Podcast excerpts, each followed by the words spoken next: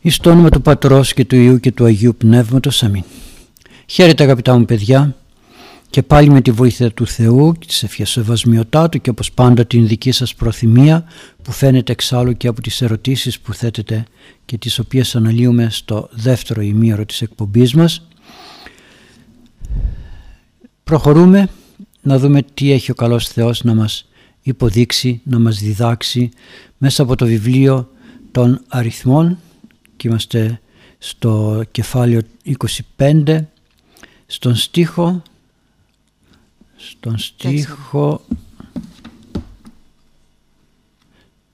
4 ναι στον στίχο 4 και είμαστε στο σημείο εκείνο που οι Ιουδαίοι με τους ε, Μαδιανίτες κάνανε γλέντι, κάνανε μια συνάντηση μια διασκέδαση και εκεί αμαρτήσανε. Και πρόσφεραν και θυσίες στον Βελφεγόρ. Είπαμε πολλά πράγματα, ωραία πράγματα από τα ορφικά για τον Βελφεγόρ, για τον Θεό Ήλιο. Πως με αγνή και καθαρή ψυχή έβλεπε ο Ορφέας εκείνη την εποχή τον, το θέμα της παρουσίας του Θεού, της αναζήτησης μάλλον του Θεού οι άνθρωποι πάντα αναζητούσαν και αναζητούν τον Θεό.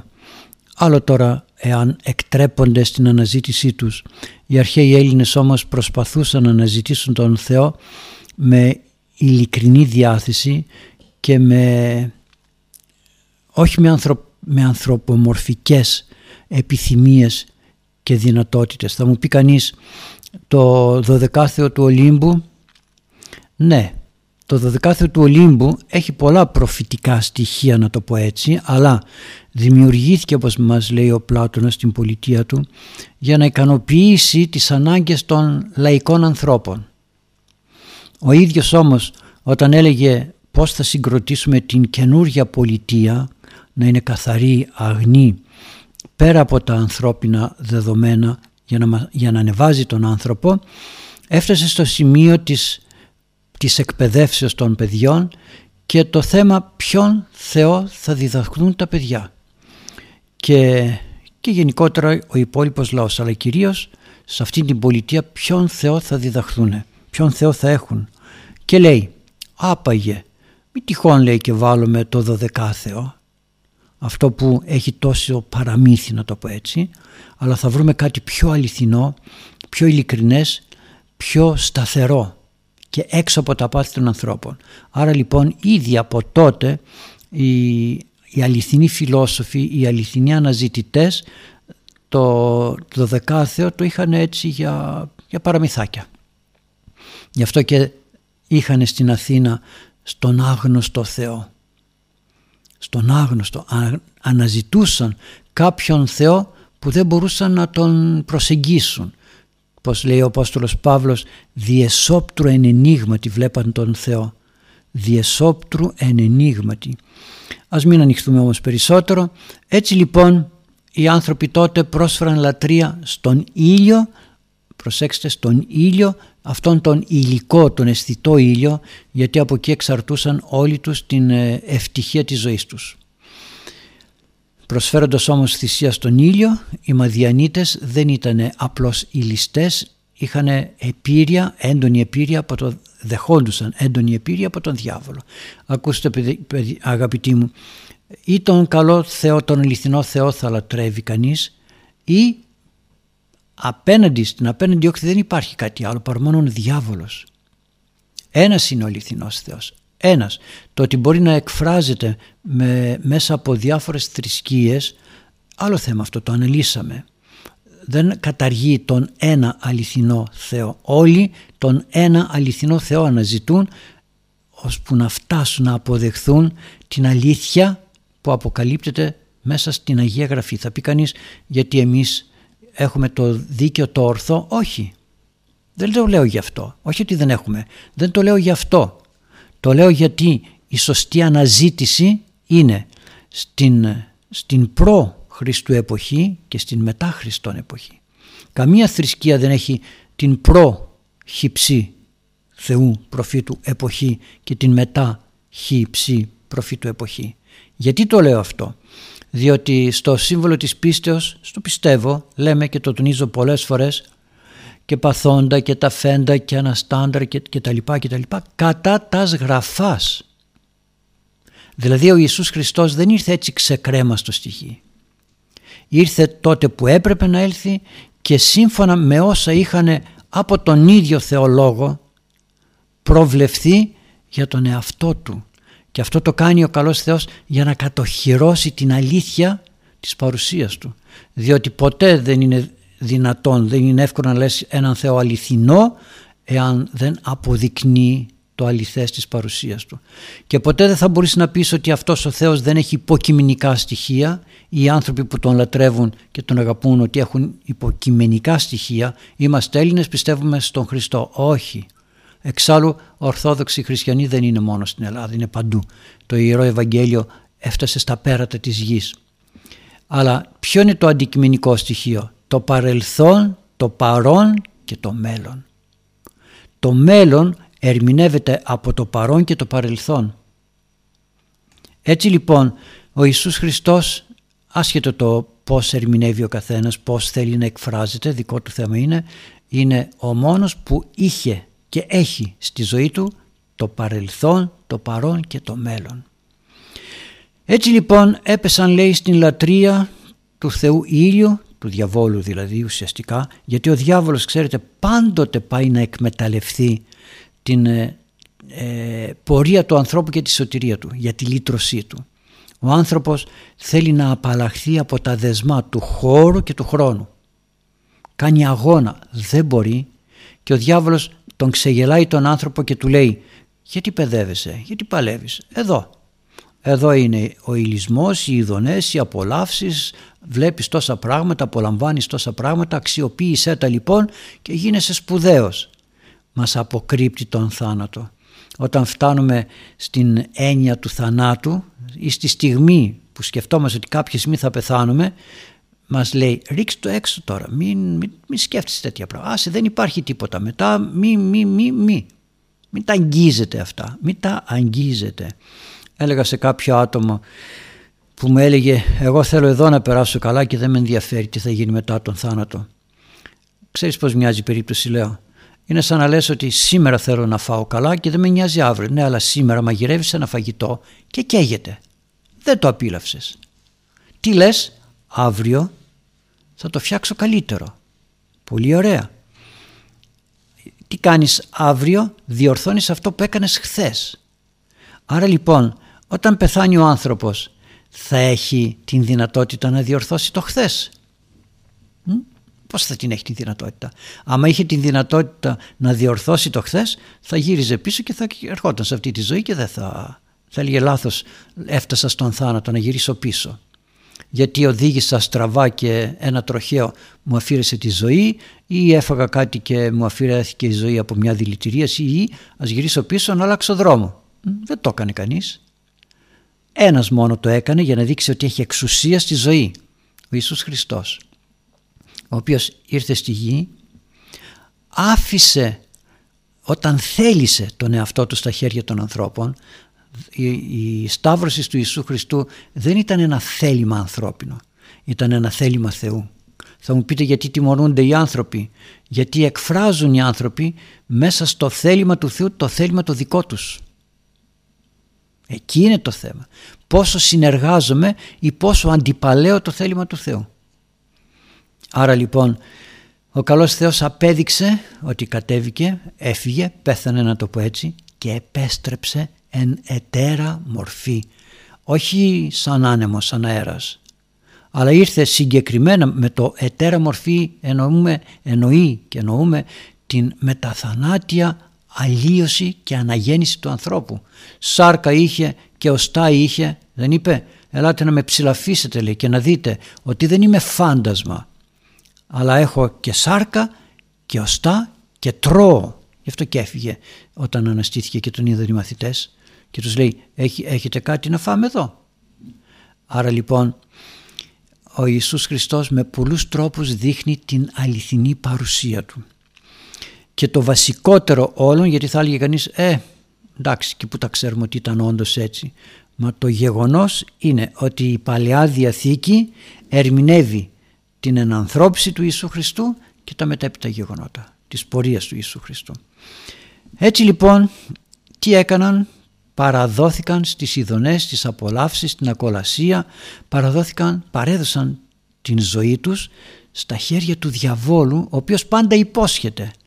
Προσέξτε, ο διάβολος πάντα υπόσχεται ότι το αύριο ή το σήμερα ή το μετέπειτα θα είναι καλύτερο από αυτό που έχεις τώρα. Αυτή είναι εξάλλου η τακτική του. Αυτό δεν έκανε στους, το, στους πρωτοπλάστους. Τι είπε, φάτε και θα γίνετε θεοί. Όχι τώρα εδώ μέσα σε έναν παράδεισο που σας κάνει ο Θεός ό,τι θέλει. Σας είπε να μην φάτε γιατί δεν θέλει να γίνετε σαν Αυτόν. Φάτε και θα γίνετε σπουδαίοι. Γι' αυτό και έτρεξε η Εύα να φάει πρώτη, να προλάβει να γίνει Θεός, Θεά και μετά έρθει και ο Αδάμ να ακολουθήσει. Έτσι λοιπόν παραδόθηκαν στις ειδονές και στις απολαύσεις. Και λέει ο τέταρτος στίχος και είπε Κύριος το Μωυσή «Λάβε πάντας τους αρχηγούς του λαού και παραδειγμάτισον αυτούς Κυρίο κατέναντι του ηλίου και αποστραφίσετε οργή θυμού Κυρίου από Ισραήλ». Πριν είχαν γλέντια, χαρές, διασκεδάσεις. Τώρα όμως αρχίζουν τα δεινά. Αρχαιοδίνουν τα αυτά λέγουν, λέει ο Λόγος του Θεού για γεγονότα της Καινής Διαθήκης. Ναι, αρχείο δίνων. Κάθε τι που με οδηγεί στην είδωλολατρεία και στην απιστία προς τον Θεό είναι μία ψεύτικη απόλαυση αλλά στο τέλος είναι μία, ένας ο δρόμος, μία ατραπός που σε βγάζει στην καταστροφή. Ο, ο ίδιος ο, ο Λόγος του Θεού λέει δήλθαμε διαπυρός και ύδατος και εξήλθαμε σε αναψυχή. Ακριβώς το αντίθετο. Ο διάβολος σου υπόσχεται φαρδί δρόμο, ανέσεις, ευκολίες, ειδονές, απολαύσεις, ευκολίες στη ζωή. Ευκολίες στη ζωή μπορείς να κάνεις αυτό, να μπαίνεις, να βγαίνεις, να ανεβαίνεις, να κατεβαίνεις, να, να, χιλιαδιό, άνετα, ζούμε ωραία, έχουμε αυτοκίνητα, έχουμε, έχουμε, ό,τι έχουμε, αλλά στο τέλος στενεύουν τα πράγματα και είναι η ίδια μέθοδος με τους, με τον, ε, τους δαιμονισμένους των γεργεσινών, των δαιμονιζόμενων των γεργεσινών. Τι είχε λεγιώνα και τι έκανε αυτή η λεγιώνα; Πήγε στα γουρούνια και τα οδήγησε στον κρεμό. Έτσι κάνει ο διάβολος. Έρχεται στον άνθρωπο όταν καταντήσει ο άνθρωπος ένα γουρούνι, ένας χείρος που δεν ξέρει τίποτα άλλο να κάνει παρά να κυλίεται στην λάσπη του λέει ωραία είναι, είδες τι ωραία είναι εδώ; Κυλήσου στη λάσπη, στην αμαρτία, στον βούρκο, στην αθεία, στην απιστία, στον ηλισμό. Κυλήσου. Και κάποια στιγμή τον αρπάζει τον άνθρωπο αυτόν και τον πετάει πού; Στον κρεμό, στην καταστροφή. Και εδώ και επίγεια και αιώνια. Έτσι λοιπόν λέει ο Κύριος τον Μωυσή «Λάβε πάντα στους αρχηγούς του λαού και παραδειγμάτισαν αυτούς κυρίω κατέναντι του ηλίου. Στον ήλιο δεν αμάρτησαν. Εδώ λοιπόν εν, ενώπιον του ηλίου θα τους παραδειγματίσεις, θα γίνουν παράδειγμα στον λαό. Ποιους; Όλους τους αρχηγούς που υποτίθεται ότι οι αρχηγοί θα έπρεπε να είναι εκείνοι που συγκρατούν και κατευθύνουν το λαό. Όμως δεν έγινε έτσι. Δεν έγινε έτσι. Όλοι παραδόθηκαν και τώρα θέλει ο καλός Θεός να ξεκινήσει από, από τις κεφαλές. Το ψάρι λέει βρωμάει από το κεφάλι. Έτσι και εδώ.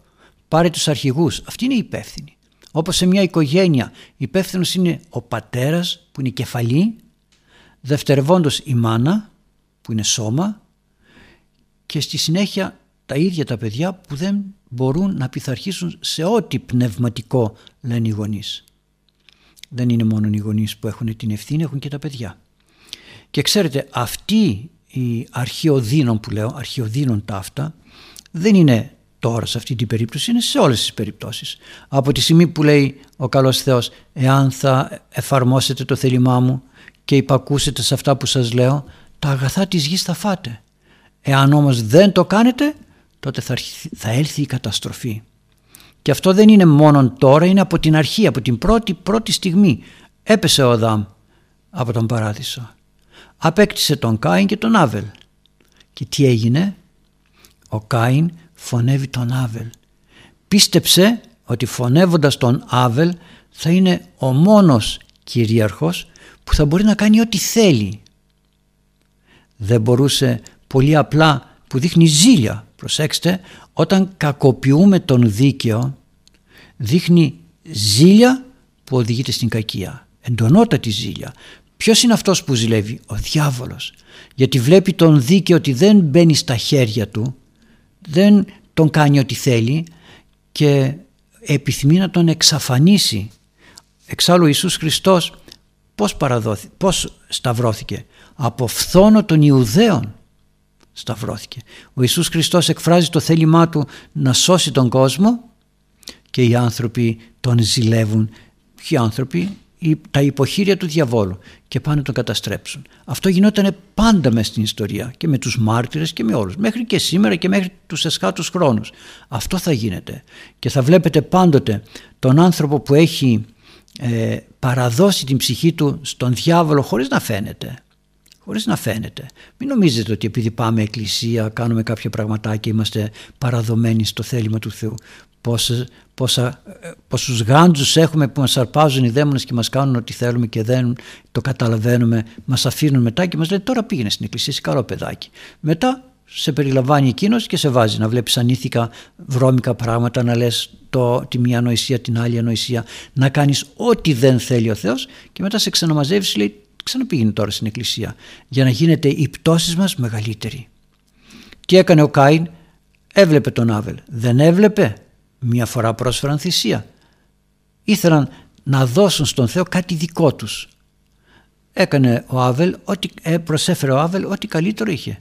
Έβλεπε ο Κάιν ότι του Άβελ η προσευχή ανεβαίνει στον ουρανό. Δηλαδή ότι η ζωή του Άβελ ήταν πιο ήρεμη, πιο γαλήνια, πιο ήσυχη, πιο χαρούμενη, πιο έξω από στεναχώριες και πίκρες και χίλια δυο άλλα πράγματα. Αλλά πρόσφερε και εκείνος Εκείνος όμως είχε δεύτερη, τρίτη, τέταρτη σκέψη στο μυαλό. Θα προσφέρω στον Θεό για να φαίνομαι καλός, αλλά να περνάω και καλά. Προσέξτε, είναι και της εποχής μας φαινόμενο αυτό. Θα πηγαίνω και στην εκκλησία, θα κάνω όμως και, και ό,τι μου λέει ο κόσμος. Η κοσμική συμπεριφορά. Για να τα έχω καλά και με τον έναν και με τον άλλον. Οπότε ο Κάιν πρόσφερε θυσία από τα δεύτερα. Έκανε με μια κίνηση σωστή πρόσφερε θυσία αλλά το περιεχόμενο της θυσίας ήταν ξεφτισμένο. Δεν είχε ειλικρίνεια μέσα. Το έκανε μόνο και μόνο για να εξαπατήσει τον Θεό. Δεν εξαπατάται ο Θεός αγαπητοί μου. Ενώ ο Άβελ πρόσφερε τη θυσία αγνά, καθαρά και ήθελε ό,τι καλύτερο να δώσει στον Θεό. Και είναι αυτονόητο. Ζούσανε σε ό,τι καλύτερο υπήρχε πάνω στη γη. Μόνοι τους ήτανε τα πάντα τα απολάμβαναν μέσα σε ένα αγνό και καθαρό περιβάλλον. Πώς να προσφέρει ο Άβελ που είχε ειλικρίνεια μες στην καρδιά του και ευθύτητα βρώμικα και δεύτερα πράγματα όταν ο Θεός τους χάρισε αν και έξω από τον παράδεισο τους χάρισε μια τόση ομορφιά. Ο Κάιν όμως δεν το ήθελε αυτό. Γι' αυτό και τι κάνει; Αυτόν ο οποίος του προκαλούσε συνέχεια λογισμούς στη συνείδηση απεκάλυπτε τις ενοχές που είχε αντί να διορθωθεί ο ίδιος και να πει τι κάνω, πού πάω φώνευσε τον Άβελ ώστε ο ίδιος να φανεί εντός εισαγωγικών καλός δεν φάνηκε ε, δεν φάνηκε στένον και τρέμον εσύ επί της γης του λέει ο Θεός. Και τι κέρδισε μόνον του διαβόλου την ικανοποίηση. Βάλτε οποιαδήποτε αμαρτία. Μας λέει ο διάβολος κάντο, κάντο, κάντο, κάντο, κάντο. Το κάνει κανείς και μετά φεύγει εκείνος και μένουμε εμείς μόνοι μας στη μοναξιά χωρίς το Πνεύμα το Άγιο γιατί το διώξαμε στη μοναξιά, στη μελαγχολία, στο στρες, στην στεναχώρια, ό,τι θέλετε. Έτσι λοιπόν αρχαίο δίνον ήταν τότε. Για ποιον; Συγγνώμη, για τους ανθρώπους οι οποίοι θα εμιμούντο τον Κάιν Θα μιμούνται τον Κάιν και όχι τον Άβελ. Δηλαδή θα ήταν άνθρωποι που θα υποκρινόντουσαν απέναντι στον Θεό και δεν θα ήταν ειλικρινείς όπως ήταν ο Άβελ.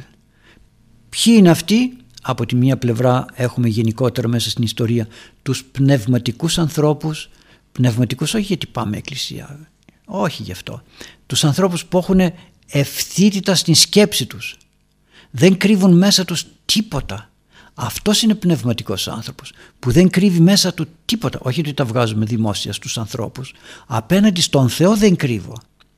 Κρυμμένο για τον Θεό δεν είναι τίποτα αλλά εμείς ανοήτως κρύβουμε. Γιατί; Γιατί μας εξαπατά ο διάβολος και μας λέει κρύψτα δεν τα βλέπει κανένας δεν τα βλέπει τα βλέπει ο καλός Θεός έτσι λοιπόν οι άνθρωποι οι οποίοι δεν κρύβουν τίποτα δεύτερη, τρίτη, τέταρτη σκέψη και προσέξτε δεν μιλάω για τους χριστιανούς μιλάω για όλο τον κόσμο Οποιοςδήποτε έχει μια καθαρή αγνή σκέψη μέσα του είναι πνευματικός άνθρωπος. Όποιος έχει πονηριά, όποιος έχει δεύτερη σκέψη, όποιος έχει μια, έναν προγραμματισμό λέει α θέλει να καταλήξει στο β αυτός ό,τι και να είναι δεν είναι πνευματικός άνθρωπος. Άρα λοιπόν έχουμε ήδη δει ότι μέσα στην ιστορία από την στιγμή του Κάιν και του Άβελ μέχρι σήμερα οι άνθρωποι να είναι αναγκαστικά ή με τον Χριστό ή με τον διάβολο. Δεν υπάρχει μέση λύσης. Δεν υπάρχει μέση λύσης. Και όταν κανείς είναι με τον Χριστό είναι ευθύς σε όλα. Είναι ευθύς σε όλα. Λέει ένα και είναι ένα. Λέει ένα και ένα ίσον δύο και είναι δύο. Όποιος δεν είναι με τον Χριστό ή με τον διάβολο τι κάνει; Διαβάλει. Διαβάλει τη σκέψη του, τη σκέψη των άλλων, τις αποφάσεις του, τις αποφάσεις των άλλων κρύβει την επιθυμία που θέλει, αυτό που θέλει να κάνει και εξαπατά τους ανθρώπους όπως ο Όφης εξαπάτησε τον Αδάμ και την Εύα. Ο Κύριος όμως εδώ για άλλη μια φορά λέει παιδιά αρχίζουν, αρχίζει ο πόνος, η, η πίκρα, το κλάμα, το δάκρυ γιατί αυτό που κάνατε δεν ήταν ούτε λογικό ούτε ευγενικό ούτε αληθές, ήταν απλώς ζωώδες. Και αυτή η λέξη αρχείο δίνων θα είναι και για τους εσχάτους χρόνους μια έκφρασης εξαιτίας της αποστασίας των ανθρώπων. Όπως οι Ιουδαίοι αναμίχθηκαν με τους ειδωλολάτρες, τους Μωαβίτες και λάτρευσαν την κτήση και όχι τον κτίσαντα, έτσι και στους εσχάτους χρόνους η διαστροφή των ανθρώπων, η απουσία πνεύματος Θεού, η αγάπη των ανθρώπων προς τα υλικά αγαθά, το λέει ο Απόστολος Παύλος, η, η ψευτιά στον τρόπο της ζωής, άλλο φαίνομαι και άλλο είμαι, άλλα λέγω σήμερα και αυτά που λέω σήμερα αύριο τα αλλάζω και μου λέει κάποιος «Μα χθες έλεγες έτσι». Χθες είπα έτσι αλλά σήμερα λέω αλλιώς. Όχι με την έννοια ότι διορθώνω ένα λάθος, όχι. Με την έννοια ότι προχωρώ την πονηριά, την διαστρέφω, την αλλάζω για να συνεχίσω το έργο μου που είναι η εξαπάτηση των ανθρώπων. Και τι δίνει εντολή ο καλός Θεός, έλα λέει φέρ τους κατέναντι του ηλίου και αποστραφήσετε οργή θυμού Κυρίου από Ισραήλ και θα έλθει η οργή του Θεού και θα πάυσει όταν ολοκληρωθεί η τιμωρία. Τιμωρία. Και είπε ο Μωυσής στις φυλές του Ισραήλ αποκτήνατε έκαστος των οικείων αυτού των τετελεσμένων το Βελφεγόρ. Λέει παραδειγμάτισαν. Πώς θα τους παραδειγματίσει; Του λέει θα φωνεύσεις όλους εκείνους οι οποίοι πρόσφεραν θυσία στον Βελφεγόρ έκαστος εξημών να φωνεύσει έκαστος των οικείων αυτού των τετελεσμένων του Βελφεγόρ. Ήθελε και απόδειξε ο Θεός. Ναι είναι σκληρό ε; είναι σκληρό. Πολύ πιο σκληρό είναι αυτά τα οποία θα κάνει ο διάβολος στους εσχάτους, στους εσχάτους χρόνους. Τώρα μιλάμε και λέμε ότι είναι σκληρό αυτό που γίνεται. Τότε το λέει ο ίδιος ο Κύριος εκείνο που θα έρθει στο όνομά του θα τον δεχθείτε και ενώ θα έρθει στο όνομά μου θα πει τέρατα και σημεία και θα το δέχεστε. Γιατί, διότι οι άνθρωποι θα λατρεύσουν και θα αγαπήσουν την ψευτιά και ψευτιά είναι κάθε τι που δεν με οδηγεί στη Βασιλεία του Θεού. Παρά την αλήθεια.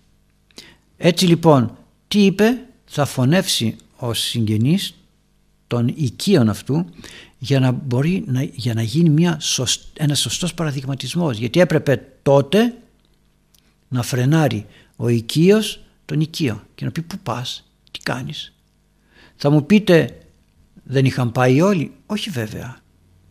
Όχι βέβαια. Δεν είχαν πάει όλοι.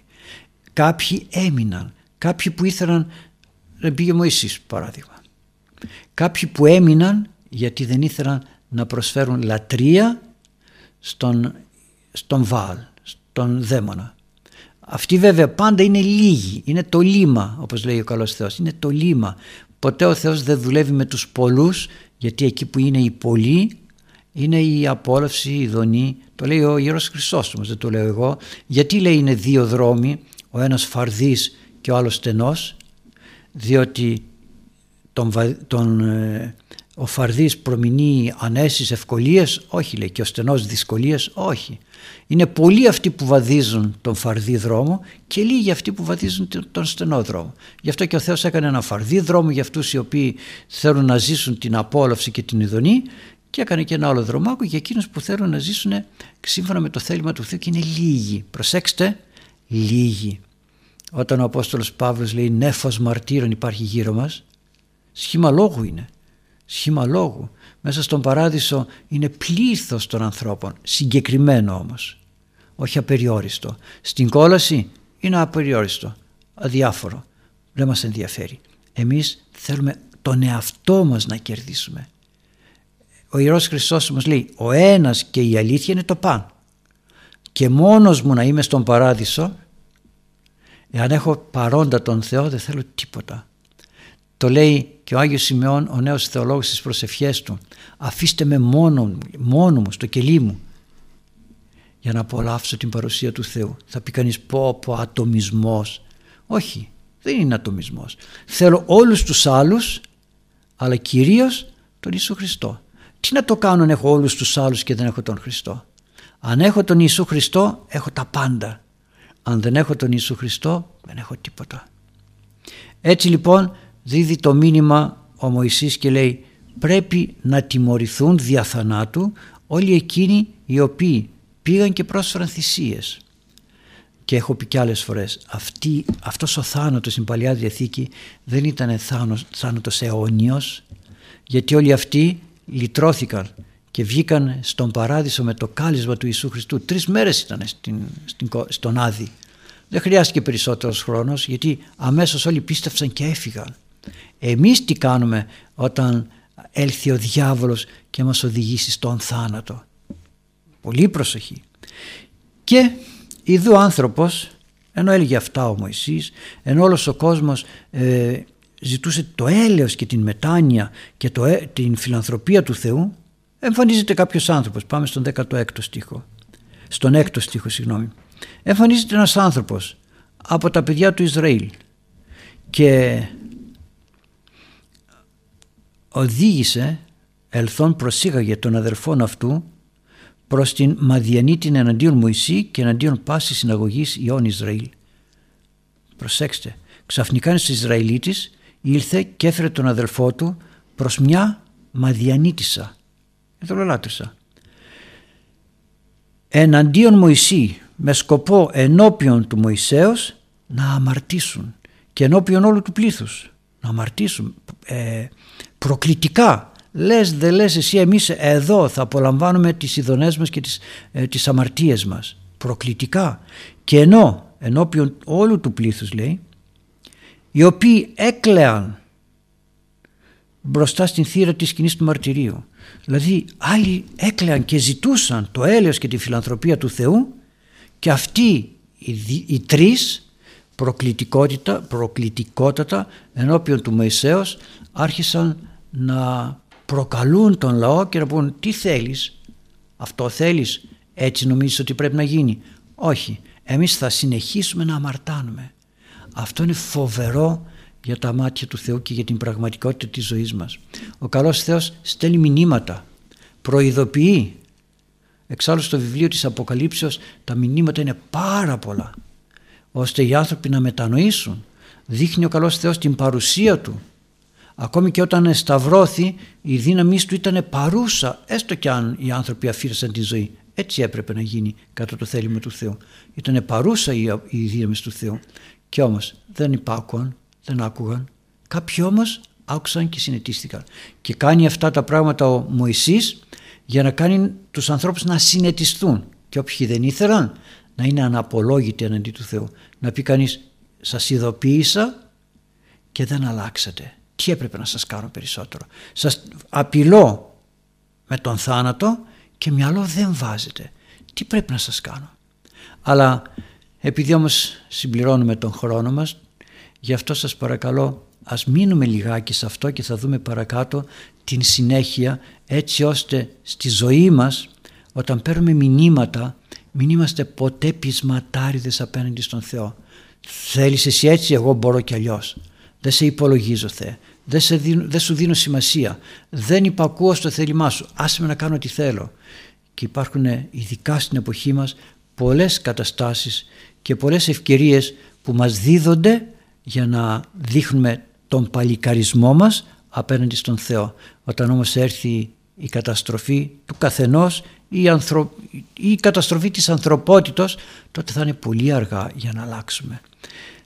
Ας μείνουμε λοιπόν μέχρι σε εδώ και θα δούμε πρώτα Θεός την επόμενη φορά την συνέχεια, τι έγινε. Και ας πάμε λιγάκι στις ερωτήσεις σας που είναι ωραίες, κάποιες τις θεωρώ, τις βλέπω λίγο και ερευνητικές για να δούμε ο Πάτερ τι θα πει σε αυτό το θέμα. Ενώ ξέρετε την απάντηση, λέτε για να δούμε τι θα πει ο Πάτερ σε αυτό το θέμα. Και έχω πάρει, αναγκαστικά έχω ρίξει μια ματιά στις ε, ερωτήσεις, δώστε μου λιγάκι σας παρακαλώ, και έχω πάρει και κάποιες σημειώσεις ώστε να μην λέω δικά μου πράγματα, γιατί μερικά πράγματα είναι πολύ ουσιαστικά. Διαβάστε Κωνσταντίνη την πρώτη ερώτηση. Χαίρετε Πάτερ την ευχή Χαίρετε, σας. Η πρώτη ερώτηση λέει το εξής. Έχουμε αρκεστεί στα ημίμετρα, σε μια ημιμάθεια, μετριότητα και χαλαρότητα. Τι βήματα πρέπει να κάνουμε για να ξεφύγουμε από αυτήν την κατάσταση; Όμορφο. Όμορφο. Ανήκει στην σύγχρονη πνευματική μας ζωή και έφερα εδώ στις σημειώσεις μου αυτό που πολύ ωραία λέγει Αποκάλυψη στο βιβλίο της Αποκαλύψης στο, στην Εκκλησία της Λαοδικίας. Τι λέει το ερώτημα; Ημίμετρα έχουμε περιοριστεί στην ημιμάθεια, στη μετριότητα, στη χαλαρότητα και αισθανόμαστε ωραία, αισθανόμαστε βολικά, όμορφα, καλά είμαι. Πάω στην εκκλησία, έτσι, κάνω αυτό που έχω να κάνω, ε, δεν πειράζει και αν δεν κάνω προσευχή το πρωί και πω ένα πάτερ ημών και αν αύριο δεν πω ούτε, ούτε το πάτερ ημών και κάνω το σταυρό μου και αν αύριο από πολύ βία κάνω και έτσι το σταυρό και φύγω, ε, εντάξει έκανα κάτι έκανα κι εγώ. Και αυτό τι μας κάνει; Η καθημερινότητα της επιπολαιότητος και της απουσίας της αγάπης μας για τη σωτηρία μας δεν ενδιαφερόμαστε για τη σωτηρία μας. Νομίζουμε ότι όλα θα είναι έτσι όμορφα, ρόδινα, καλά. Μας αναγκάζει να ζούμε χαλαρά. Ε, δεν έπαθα και τίποτα. Και χθες βλασφημούσα, έπαθα τίποτα. Και προχθές έκανα αυτό ή εκείνο, έπαθα τίποτα. Έτσι μας λέει ο διάβολος. Έπαθες τίποτα, ξανακάντο. Έπαθες τίποτα, ξανακάντο. Και κάποια στιγμή γίνεται το μπαμ, πολλές φορές πάει στάμνα για νερό λέει, αλλά κάποια φορά πάει και δεν γυρίζει γιατί σπάει. Και τότε θα μαζέψουμε συντρίμια. Λέει λοιπόν στην εκκλησία της Λαοδικίας, στον επίσκοπο της Λαοδικίας, ο οποίος πίστευε ότι έχει πολλή δραστηριότητα, έχει έργο, κάνω τούτο, έχω φιλανθρωπίες, έχω ανθρώπους που τους βοηθάω, έχω, έχω, με επενούν, μου λένε μπράβο μου, μου κτλ πόσες φορές πρέπει να είμαστε λίγο ελεγκτικοί στον εαυτό μας και να πούμε γιατί κάνεις αυτή τη φιλανθρωπία; Εσύ πάτερ, πάτερ κάνεις μια φιλανθρωπία γιατί την κάνεις; Για να σώσεις τους ανθρώπους έπεσες έξω. Για να φανείς καλός έπεσες έξω. Την φιλανθρωπία την κάνω για να κερδίσω εγώ αυτό που λέει ο Κύριος ο, ελε, ε, ο ελαιόν πτωχό δανείζει Θεό εάν έτσι κινηθώ τότε όταν χάσω αυτή την ευκαιρία δεν πικραίνομαι αλλά λέω Θεέ μου εσύ ξέρεις γιατί εγώ έχασα αυτή την ευκαιρία ίσως δεν θα την αξιοποιούσα σωστά και μου την αφήρεσες. Και τι λέει στον επίσκοπο της Λαοδικίας; Ξέρω λέει. Είδα σου τα έργα. Είδα. Αλλά ξέρεις λέει ούτε ψυχρός είσαι ούτε ζεστός. Χλιαρότητα που λέει το ερώτημα. Έτσι είμαστε και στην εποχή μας. Ούτε ζεστή ούτε χλιαρή. Άμα θυμηθώ πάω στην εκκλησία, άμα καταφέρω σήμερα να νηστέψω νηστεύω, άμα καταφέρω να μην καπνίσω δεν καπνίζω, λέω ότι κάθε αυτή την νηστεία, μου λένε πολλοί σε αυτή την νηστεία το Χριστουγέννου ή της Σαρακοσής έχω βάλει υπόσχεση να μην καπνίσω. Λάθος του λέω, γιατί μου λέει. Πήγες πολύ μακριά λέω. Να πεις αυτή την ημέρα δεν θα καπνίσω. Το πρωί που ξυπνάς θα πεις σήμερα, σήμερα άσε τις άλλες μέρες. Γιατί πάντα λέμε, ε, ναι, θα αρχίσω από αύριο. Ναι, θα αρχίσω από αύριο, ναι, θα αρχίσω από αύριο. Και μόλις φτάνουμε στην, στο τέλος, λέμε, Οφ, τώρα τελειώσαμε. Τι έγινε, άντε δεν πειράζει την επόμενη νηστεία. Και μας ξεγελάει ο διάβολος και μας κυλάει. Έτσι λοιπόν, ούτε ψυχρός είσαι, ούτε ζεστός είσαι. Δηλαδή, ούτε τελείως αρνητής. Αν είσαι τελείως αρνητής, κάποια στιγμή μπορεί να συνέλθεις. Όταν είσαι ψυχρός όμως, πιστεύεις ότι είσαι καλά. Με τα ημίμετρα. Καλά είμαι, εντάξει. Μπορεί να μην, ε, να μην κάνω καλή νηστεία, αλλά κάτι νηστεύω κι εγώ. Μπορεί να μην τρώω κρέας, δεν τρώω κρέας, αλλά εντάξει, λίγο τυράκι τρώω. Και πού είναι η νηστεία; Γιατί κάνουμε την νηστεία; Την νηστεία την κάνουμε για να κόψουμε θελήματα. Άρα λοιπόν δεν κόβεις όλα τα θελήματα. Πόσες φορές λέω στους ανθρώπους, λοιπόν τώρα τη Μεγάλη Σαρακοστή προσπαθήστε να μην φάτε κρέας. Α δεν μου αρέσει το κρέας καθόλου. Άρα δεν κάνεις νηστεία. Τι κάνεις; Κόψει κάτι άλλο. Δεν θα κόψει κάτι άλλο. Επαναπάβεται, σου λέει πολύ ωραία, δεν μου αρέσει το κρέας, δεν τρώω και θα, θα νηστέψω λοιπόν, άρα είμαι καλός. Ε, δεν είμαστε καλός, καλοί. Η νηστεία δεν είναι για το έξω. Η νηστεία είναι για να καθαρίσουμε το μέσα μας. Γι' αυτό λέει, είδα ότι ούτε ψυχρός είσαι ούτε ζεστός. Άρα τον εαυτό σου δεν τον ελέγχεις, μένεις στο να ε, βλέπεις ότι σε παρακολουθούν ωραίο, ότι σε επενούν, σε κολακεύουν, μπράβο τι ωραίο είναι αυτό το έργο που κάνεις, μέσωσες, με λύτρωσες, με γλίτωσες κτλ. Πόση απάτη κρύβουν αυτά όλα σε εκείνον που δεν είναι έμπειρος και δεν ελέγχει τον εαυτό του. Έτσι λοιπόν λέει επειδή δεν είσαι ούτε χλιαρός ούτε ψυχρός πρόκειται να σε εμέσω. Να κάνω εμετό, θα σε βγάλω, θα σε πετάξω. Πόσο καιρό μας κρατάει μέσα ο Κύριος και περιμένει περιμένει αλλά κάποια στιγμή όμως δεν αντέχει. Γιατί; Λέγεις ότι είσαι πλούσιος, γιατί δεν είναι ούτε ζεστός ούτε χλιαρός. Γιατί λες είσαι πλούσιος. Έχω πνευματικότητα, έχω πνευματικά παιδιά που πόσο έχω, κοίταξε να δεις. Τα μετράω και αν μπω στο διαδίκτυο και κάνω μια ομιλία και είμαι στο διαδίκτυο, κοιτάω πόσοι παρακολουθούν και αν μπω και μετά από δύο, τρεις, πέντε μέρες λέω πόσοι άκουσαν την ομιλία μου, πω από χίλια άτομα, δύο χιλιάδες, τρεις χιλιάδες άτομα, πω από έχω. Δεν φαίνεται, Προσέξτε, δεν φαίνεται, το κρύβουμε. Και όμως φαίνεται. Γιατί; Γιατί την ίδια ώρα θα πάμε να ακούσουμε και ενός άλλου φημισμένου μιλητού να δούμε εκείνον πώς τον ακούν και άμα τον ακούν λιγότερο λέμε εντάξει καλά είμαστε, είμαστε σπουδαίοι. Πόσες τέτοιες, πόσες τέτοιες μεθοδεύσεις έχει ο διάβολος; Δεν έχω ανάγκη κανενός. Πλούτησα.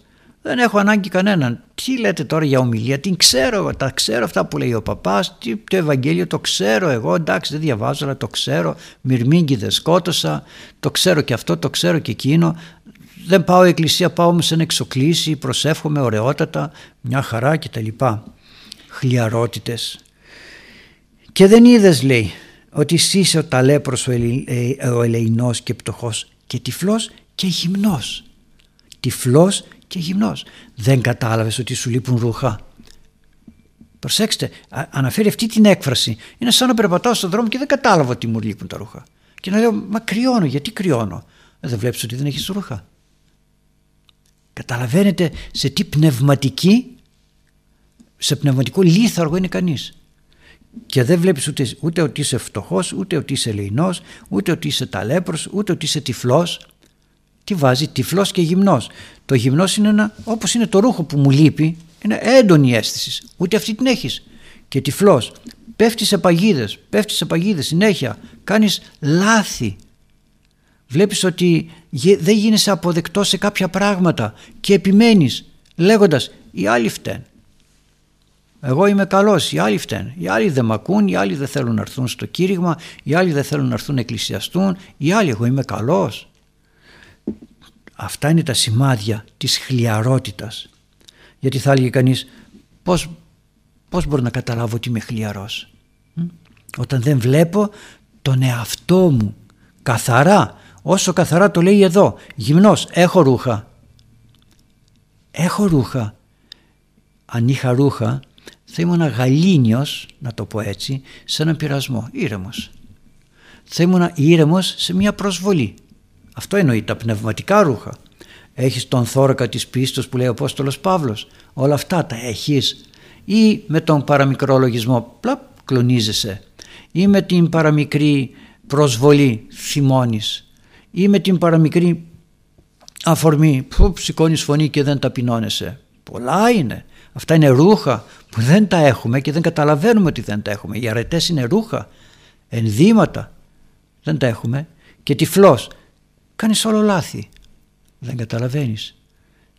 Δημιουργείς πρόβλημα, τσακώνεστε. Ο άλλος σε φωνάζει, μιλάει, αντι, αντιλέγει. Δεν κατάλαβες ότι προκαλείς ταραχή. Δεν το κατάλαβες. Ε, αυτή είναι χλιαρότητα.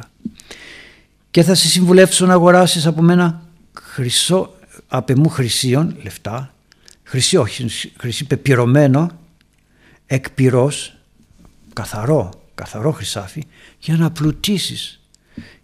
Από μένα θα πάρεις. Πάρε πνεύμα Άγιο λέγει, ώστε να έχει και να ντυθείς με λευκά ημάτια, για να μην φανερωθεί η εσχήνη της γυμνότητός σου και πάρει και κολύριο, να μην τραπείς γιατί είσαι κούφιος άνθρωπος. Είσαι κούφιος άνθρωπος και πάρει και κολλήριο να χρήσεις τα μάτια σου να βλέπεις, εσύ να βλέπεις, εγώ να, να κάνω περιπίση του εαυτού μου, του εσωτερικού μου κόσμου, αυτού του κόσμου που πρέπει να δω με τα μάτια μου. Να δω, δεν βλέπω. Μα κοιτάω κύριε, δεν βλέπω, βλέπω. Όχι λέει. Είναι σαν αυτό που λέει ο κύριος ο έχω νότα ακούει να κουέτο. Δεν έχεις μέσα σου ε, στρέψει τον εαυτό σου και τα μάτια σου. Είσαι προς τα έξω. Γι' αυτό και δεν βλέπεις ότι δεν έχεις ρούχα, δεν έχεις αρετές. Δεν καταλαβαίνεις ότι είσαι φτωχός. Από τι; Από πνεύμα Άγιο. Μιλάς συνέχεια και προβάλλεις τον εαυτό σου. Διαμαρτύρεσαι, αντιδράς μόνο και μόνο γιατί έτσι εσύ το σκέφτηκες. Και δεν μπορείς να σιωπήσεις. Δεν μπορείς να σιωπήσεις. Γιατί δεν ξέρεις να σιωπάς. Που είναι αρετή η σιωπή. Και εγώ, λέει ο Κύριος, όσους εάν φιλώ ελέγχω και παιδεύω. Να ένα κλειδί το να μπορέσω να διορθώσω τη χλιαρότητα. Γιατί πώς θα ξεφύγουμε λέει από αυτήν την κατάσταση; Ελέγχω λέει εγώ και παιδεύω αυτόν που αγαπώ. Ζήλευε ούν και μετανόησον ιδού έστικα επί την θύραν και κρούω Αποκάλυψης σε αυτά, ωραία, πολύ όμορφα, γιατί στην Αποκάλυψη πάμε συνέχεια σε προφητείες. Να, στέκομαι στην πόρτα και κτυπάω την πόρτα και αν και όποιος ακούσει την φωνή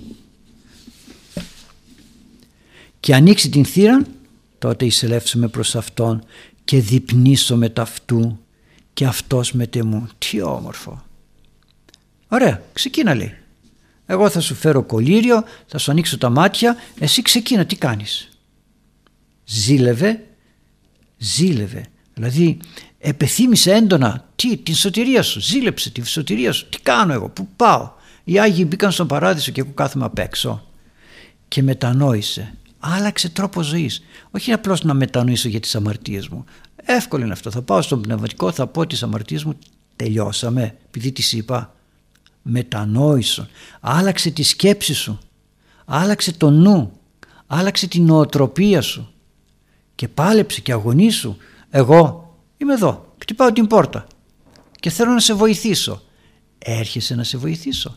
Διότι λέει ε, αυτούς που φιλώ, αυτούς που αγαπώ, τους ελέγχω και τους παιδεύω.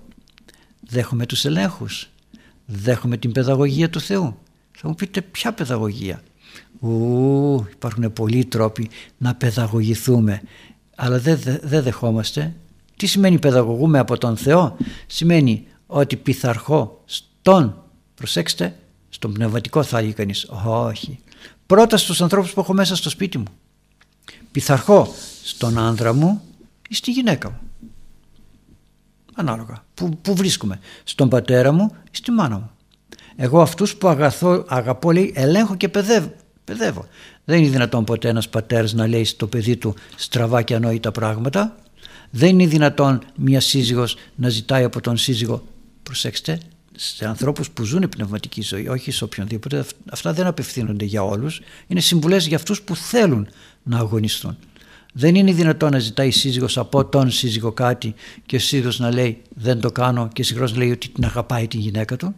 Και αντίστροφα δεν είναι δυνατόν να λες σε αγαπώ γυναίκα μου κάνε αυτό γιατί σε θέλω δίπλα μου γιατί με θέλεις δίπλα σου για να περνάς καλά ή γιατί ειλικρινά με αγαπάς εάν ειλικρινά με αγαπάς τότε θα ακούς και θα υπακούς αυτό που λέω. Και αντίστροφα ο ένας προς τον άλλον. Και τότε που θα υπάρχει η, η, η αταξία θα υπάρχουν καυγάδες, δεν υπάρχει θέμα. Αλλά εκεί θα υπάρχει η παιδαγωγία του Θεού έτσι ώστε μέσα και από τα λάθη μας να μπορούμε να προχωρούμε και να ανεβαίνουμε. Εγώ κτυπάω την πόρτα και εάν τις ακούσει τις φωνής μου, εάν με ακούσεις άνθρωπέ μου, εγώ κτυπάω την πόρτα. Σου λέω αλήθειες με πολλούς τρόπους και μέσα από ένα μικρό παιδάκι και μέσα από έναν μεγάλο γιατί το παιδί θα έρθει και θα ελέγξει θα πει ε μπαμπά μαμά τι κάνετε εκεί; Τι κάνετε; Θα πει οπ θα έρθει το παιδί να δει τι κοιτάει ο μπαμπά στο κινητό και δεν αφήνει να δω πονηρεύονται τα παιδιά καταλαβαίνουν τα παιδιά. Γιατί ο μπαμπάς μιλάει έτσι στη μαμά; Γιατί η μαμά έτσι συμπεριφέρεται; και το καθεξής. Άρα λοιπόν πόσες φορές λένε τα παιδιά α έτσι είσαι θα το πω στον μπαμπά ναι, γιατί η μαμά μιλάει ώρας στο τηλέφωνο και δεν το κλείνει το τηλέφωνο και ο μπαμπάς είπε να, να κλείνεις το τηλέφωνο για να κάνεις καμιά δουλειά και αυτή δεν κλείνει το τηλέφωνο και θα τα πω στον μπαμπά.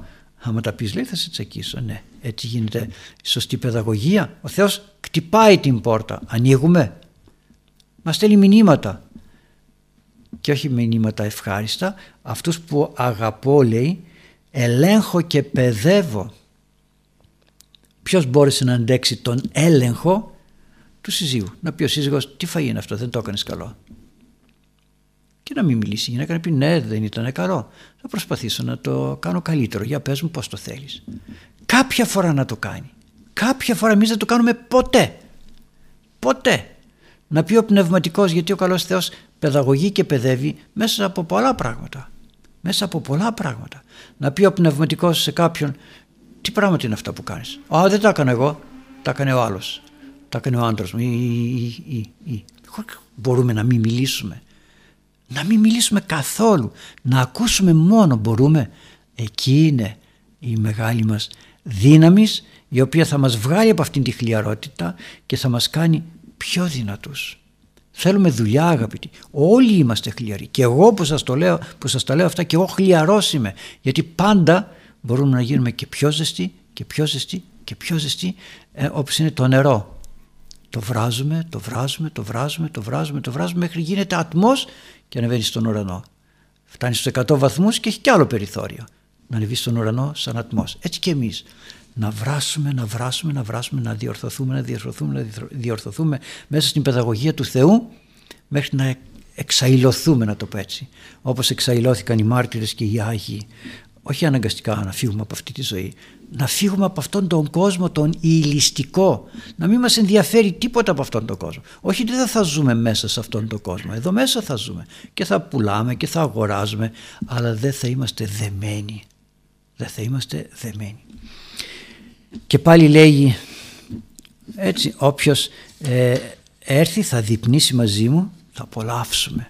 Δηλαδή μετά από τον αγώνα έρχεται η ομορφιά τι όμορφο, θα διπνήσει εγώ μαζί του και αυτός μαζί μου. Και σκεφτείτε να έχουμε ε, συνδετημόνα τον Ιησού Χριστό. Συνδετημόνας τον Ιησού, τον Ιησού Χριστό στη ζωή μας. Και ο Νικόν δώσω αυτό καθίσε με μου εν το θρόνο μου ως καγοενίκησα και κάθισα μετά του πατρός με τον θρόνο αυτού. Τι ωραίο. Ναι μεν θα διπνήσουμε εδώ κάτω στη γη θα απολαύσω ό,τι έχει να μου δώσει ο Κύριος ό,τι έχει να μου δώσει και θα δώσω εγώ θα δώσει και εκείνος. σε ένα δείπνο αφού θα έρθει στο σπίτι μου έστεικα στην πόρτα και κορώ κτυπάω θα δώσω εγώ θα δώσει και εκείνος. θα δώσω εγώ τα φθαρτά θα μου δώσει εκείνος τα αιώνια τα όμορφα, τα πραγματικά θα δώσω εγώ την ψεύτικη θα λέγαμε ζωή θα μου δώσει αυτό την αληθινή ζωή. Ό,τι γίνεται στον γάμο. Όταν έρχεται το ζευγάρι έρχεται με αγάπη. Αγαπήθηκαν και έρχονται. Τι λέει όμως η Εκκλησία; Πρόσθεσης αυτής αγάπη. Ειρηνική τέλεια. Δηλαδή εγώ φέρνω κύριε αυτήν την κοσμική, την ανθρώπινη αγάπη, τον έρωτα αυτόν το φέρνω εγώ εδώ στην Εκκλησία. Δώσ' με εσύ τώρα το καλύτερο. Σου το έφερα, σου το προσέφερα, δώσ' με εσύ το καλύτερο. Και τι λέει μετά, ο νικών δώσω αυτώ, καθίσαι μετ' εμού εν τω θρόνω μου, ως καγώ ενίκησα και εκάθισα μετά του πατρός μου. Τι ωραίο. Πάλι αγώνας είναι, όχι καλοπέραση. Πάλι θα αγωνιστώ, θα μπω, θα δειπνήσω με τον Κύριο αλλά θα προσέχω γιατί ανά πάσα σημείο ο διάβολος θα έρθει να με εξαπατήσει. Και όταν η ζωή μας τελειώσει θα δώσω αυτώ καθίσαι μετ' εμού, να καθίσει μαζί μου έναν το θρόνο μου. Τι ωραίο. Ψάχνουμε να δούμε ποιος θα είναι πρώτος, ποιος θα είναι τελευταίος στον παράδεισο. Εδώ λέει ο νικών. Όποιος είναι αυτός που νικάει, που νικάει τους πειρασμούς, που νικάει τις δυσκολίες, που νικάει τις προκλήσεις. Θα καθίσει μαζί μου στον θρόνο μου. Αυτή είναι η ομορφιά. Και ο θρόνος του Θεού είναι η βασιλεία του Θεού. Μαζί μου, όχι κάπου καθένας στον παράδεισο και θα απολαμβάνει αυτό που του χαρίζει ο Θεός. Μαζί μου. Γιατί, διότι η σωτηρία μας είναι φαινόμενο και θέμα προσωπικό. Εγώ και ο Χριστός και τελείωσε. Όπως εγώ και ο ήλιος και λιάζομαι και τελείωσε, έτσι εγώ και ο Χριστός και τελείωσε. Γιατί και εγώ νίκησα και εκάθισα μετά του πατρός μου εν το θρόνο αυτού. Τι ομορφιά. Ο ένας εμπεριέχεται μέσα στον άλλον. Ο ένας, ο Υιός απολαμβάνει τα, το ότι έχει ο καλός πατήρ, ο Θεός πατήρ να του δώσει. Και εμείς απολαμβάνουμε ό,τι έχει ο Υιός και ό,τι δίνει ο πατέρας στον Υιό. Πλούτος, πλούτος. Και λέει ο έχων ους άκουσά το ότι το πνεύμα λέγει σε εκκλησίες. Όποιος έχει αυτιά ας ακούσει τι λέει το πνεύμα, το Άγιος στις εκκλησίες. Τι λέει στις εκκλησίες, να μην είμαστε χλιαροί. Να είμαστε άνθρωποι δημιουργικοί και όχι παραδομένοι σε ό,τι έχει ο κόσμος αυτός να μας προσφέρει. Και να πάμε στο επόμενο ερώτημα για διάβαστε σας παρακαλώ. Διάβασε Αλέξανδρε. Ευσέβεια ή ευσεβισμός, ταπείνωση ή ταπεινοσχημία, αν και καταλαβαίνω τη διαφορά, θα ήθελα να την κάνετε πιο σαφής, πιο διακριτή. Ευχαριστώ. Να κάνουμε πιο σαφή τη διαφορά. Ευσεβισμός, ταπείνωση, ευσέβεια, ταπεινοσχημία. Κανείς δεν θα μπορέσει να καταλάβει σε ποια κατηγορία είναι κανείς. Έχω ευσέβεια, έχω ευσεβισμό, έχω ταπεινο, ταπείνωση, έχω ταπεινοσχημία, κάνω ευλογείται, να είναι ευλογημένο, να είναι. Εάν δεν βλέπει τον εαυτό του, δεν θα καταλάβει τίποτα. Εάν όμως μπορεί να δει τον εαυτό του, θα καταλάβει ότι αυτό που κάνει είναι ψέμα για να εξαπατήσει τους άλλους. Έρχο, έχοντες, λέει ο Απόστολος Παύλος, μόρφος είναι ευσεβίας, την δε δύναμη αυτής συρνημένη το λέει στον, στον Τιμόθεο και λέει μάλιστα λίγο νωρίτερα τούτο δεν γίνοσκε μάθε τούτο ότι στους εσχάτους χρόνους στους εσχάτους χρόνους και είμαστε στα έσκατα δεν είμαστε πολύ μακριά είμαστε στα έσκατα τα πράγματα όλα δείχνουν ότι εκεί οδηγείται η ανθρωπότητα στην αποστασία του Θεού. Εν εσχάτες ημέρες ενεστήσονται καιροί χαλεποί δύσκολα χρόνια. Δύσκολα γιατί ο διάβολος θα προσπαθεί να μας εξαπατήσει με διάφορους τρόπους με την τρομοκρατία, με, το, με την απάτη, με οτιδήποτε. Έσονται γάροι άνθρωποι φύλαυτοι. Χαρακτηριστικό της εποχής μας. Εγώ ξέρω, εγώ κάνω. Φιλάργυροι. Μας, μας πατάει ο διάβολος το χρήμα. Δεν θα έχεις λεφτά αν δεν με προσκυνήσεις και το καθεξής. Αλλά ζώνες εγώ είμαι ειδικός, ξέρω πολλά πράγματα, ξέρω τούτο, ξέρω εκείνο, δεν υπολογίζω τον Θεό. Υπερήφανοι, βλάσιμοι, να πειθείς, αχάριστοι, ανώσιοι, δεν το μεταφράζω, άστοργοι, άσπονδοι. Ούτε στοργή, υπάρχει σήμερα στοργή στους ανθρώπους, αγαπούν τα παιδιά τους όσο θα έπρεπε, γιατί παίρνουν διαζύγιο. Άσπονδοι, έχουμε φιλίες, προδίδουμε τις φιλίες μας και τίποτα άλλο. Διάβολοι, διαβάλλουμε τα λόγια του άλλου και τα δικά μας. Τα αλλάζουμε. Σήμερα έτσι, αύριο αλλιώς. Ακρατής. Πού είναι η εγκράτεια στην εποχή μας; Ακρατής. Ανήμερη. Πού είναι η ηρεμία των ανθρώπων; Ταραχή. παντού, στις καρδιές, στη ζωή μας, παντού, ταραχή, ταραχή, ταραχή. Αφιλάγαθη, δεν συμπονούμε τον άλλον άνθρωπο, θα τον αφήσω να πεθάνει και δεν με ενδιαφέρει. Προδότες, προπετείς, τετυφωμένοι, φιλίδωνοι μάλλον ή φιλόθεοι. Το βλέπω στο διαδίκτυο. Το βλέπω στο διαδίκτυο. Όλοι τρέχουν σε ό,τι είναι το πιο βρώμικο να πούν «Α, τι ωραίο είναι αυτό». Και αν υπάρχει κάτι άλλο χρήσιμο, μ, εντάξει. Έχοντες μόρφωσιν ευσεβίας την δε δύναμη αυτής ειρνημένη και τούτους αποτρέπουν. Άρα λοιπόν ας ψάξουμε να δούμε έχουμε εμφάνιση ευσεβίας. Είναι πολύ εύκολο να το δούμε.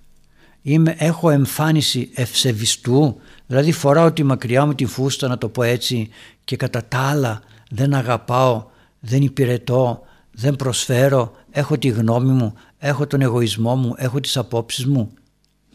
Φαίνονται αυτά στις σχέσεις μας με τους ανθρώπους. Ή από την άλλη πλευρά έχω την, ε, ότι πάω σε ομιλίες, είμαι καλός, είμαι έτσι, είμαι αλλιώς και δεν έχω τίποτα μέσα μου. Πιστεύω, λέω ότι πιστεύω στον Θεό, δεν πιστεύω ότι το σώμα και το αίμα του Χριστού είναι ζωή για μένα. Δεν πιστεύω. Δεν μπορώ να το χωνέψω, φοβάμαι. Τι φοβάσαι, τη ζωή; Άρα αγάπησες τον θάνατο και όχι τη ζωή. Πάρα πολλά πράγματα είναι στον χώρο της, του ευσεβισμού γιατί λέω ούτε μυρμήγκι δεν σκότωσα εγώ, δεν έκλεψα, δεν σκότωσα, δεν, δεν και αυτό φαίνεται όταν πάμε να εξομολογηθούμε τι λέμε. Όχι απλώς τι λέμε, τι έχουμε ψάξει στον εαυτό μας για να πούμε. Τι έχουμε ψάξει. Όταν ο άλλος λέει έρχομαι και λέω α, τα ίδια αυτά που έχω κάνει δεν είναι ποτέ ίδια. Δεν είναι ποτέ ίδια. Άρα λοιπόν ας προσέχουμε αγαπητοί μου και ας πορευόμεθα στη ζωή μας όσο γίνεται με ειλικρίνεια. Χωρίς δεύτερης, τρίτης, τέταρτης σκέψης. Το λέω πάντα. Αυτός είμαι, αυτό μπορώ να κάνω, αυτό φτάνω, μα τι θα πουν οι άλλοι. Όταν αρχίζω να λέω τι θα πουν οι άλλοι είμαι ευσεβιστής. Λέω στη μητέρα μου, παντρεύτηκα, έχω σύζυγο και λέω στη μητέρα μου κοίταξε άλλη φορά με την σύζυγό μου δεν θα τσακωθείς. Μα θα χαλάσουν οι σχέσεις μας. Αμ, εδώ σε θέλω. Να είσαι σωστός και όχι υποκριτής. Εγώ προσπαθώ να του συμβιβάσω, να του... όχι, η μητέρα σου στο σπιτάκι, η μητέρα της συζύγου, της συζύγους σου στο σπιτάκι και όταν τους χρειάζεστε θα έρχονται για να βοηθούν και να δραστηριοποιηθούν όπως τους θέλετε εσείς και ούτω καθεξής. Και από την μία πλευρά και από την άλλη. Άρα λοιπόν αγαπητοί μου ας παλέψουμε τον ευσεβισμό. Ό,τι έχει δεύτερη και τρίτη σκέψη τότε δεν είναι πίστης αληθινή. Κάνω μετάνια γιατί κάνει και ο άλλος. Γι' αυτό κάνω μετάνια. Πάω και φυλάω το χέρι του ιερέως γιατί το φίλησε και άλλος. Πάω και κάνω και εγώ θεία λειτουργία στο σαρανταλίτουργο γιατί έκαναν και οι άλλοι. Το πιστεύω, το ζω, το θέλω, Κάνω ευχέλιο, έρχεται η Μεγάλη Σαρακοστή. Όλοι, πάτερ, έλα να μας κάνεις ένα ευχέλιο, έλα να μας κάνεις ένα ευχέλιο. Μια φορά με κάλεσε κάποιος να πάω σε ένα συνεργείο αυτοκινήτων να κάνω ευχέλιο. Και όταν πήγα εκεί, του λέω για ποιον θα κάνουμε το ευχέλιο, εδώ για το μαγαζί. Α, για τα αυτοκίνητα, λέω τα χαλασμένα. Το ευχέλιο το κάνουμε για ασθένειες. Εσύ τι θέλεις, έναν αγιασμό θέλεις. Ε, ξέρω εγώ, λέει, να κάνε μου κάτι. Δεν ξέρει τι θέλει. Δεν ξέρει τι θέλει. Άρα λοιπόν, ευσεβισμός είναι όταν ζούμε επιπόλαια σε όλα τα θέματα δεν ξέρουμε τι πρέπει να κάνουμε το πρωί, πώς πρέπει να ζούμε, αν πρέπει να πάω στην εκκλησία, πώς πρέπει να πάω, πώς να κινηθώ, αν υπακούω στον ιερέα της εκκλησίας ή στον πνευματικό μου ή στον άνθρωπο ή στη γυναίκα μου. Είναι πολλά. Είναι ένας αγώνας, ειλικρινής αγώνας στον χώρο της ζωής μας για τη σωτηρία μας. Όταν όμως έχουμε το τι λένε οι άλλοι, αυτό είναι ευσεβισμός. Να σας ευλογεί ο καλός Θεός αγαπητοί μου, διευχών των Αγίων Πατέρων ημών, Κύριε Ιησού Χριστέ ο Θεός, ελέησον και σώσον ημάς. Αμήν. Πρώτο Θεός την επόμενη φορά να δούμε και τα άλλα ερωτήματα που όντως είναι ωραία και δίνουν πολύ υλικό για να τα αναλύσουμε. Χαίρετε, καλή συνάντηση και πάλι. Χαίρετε.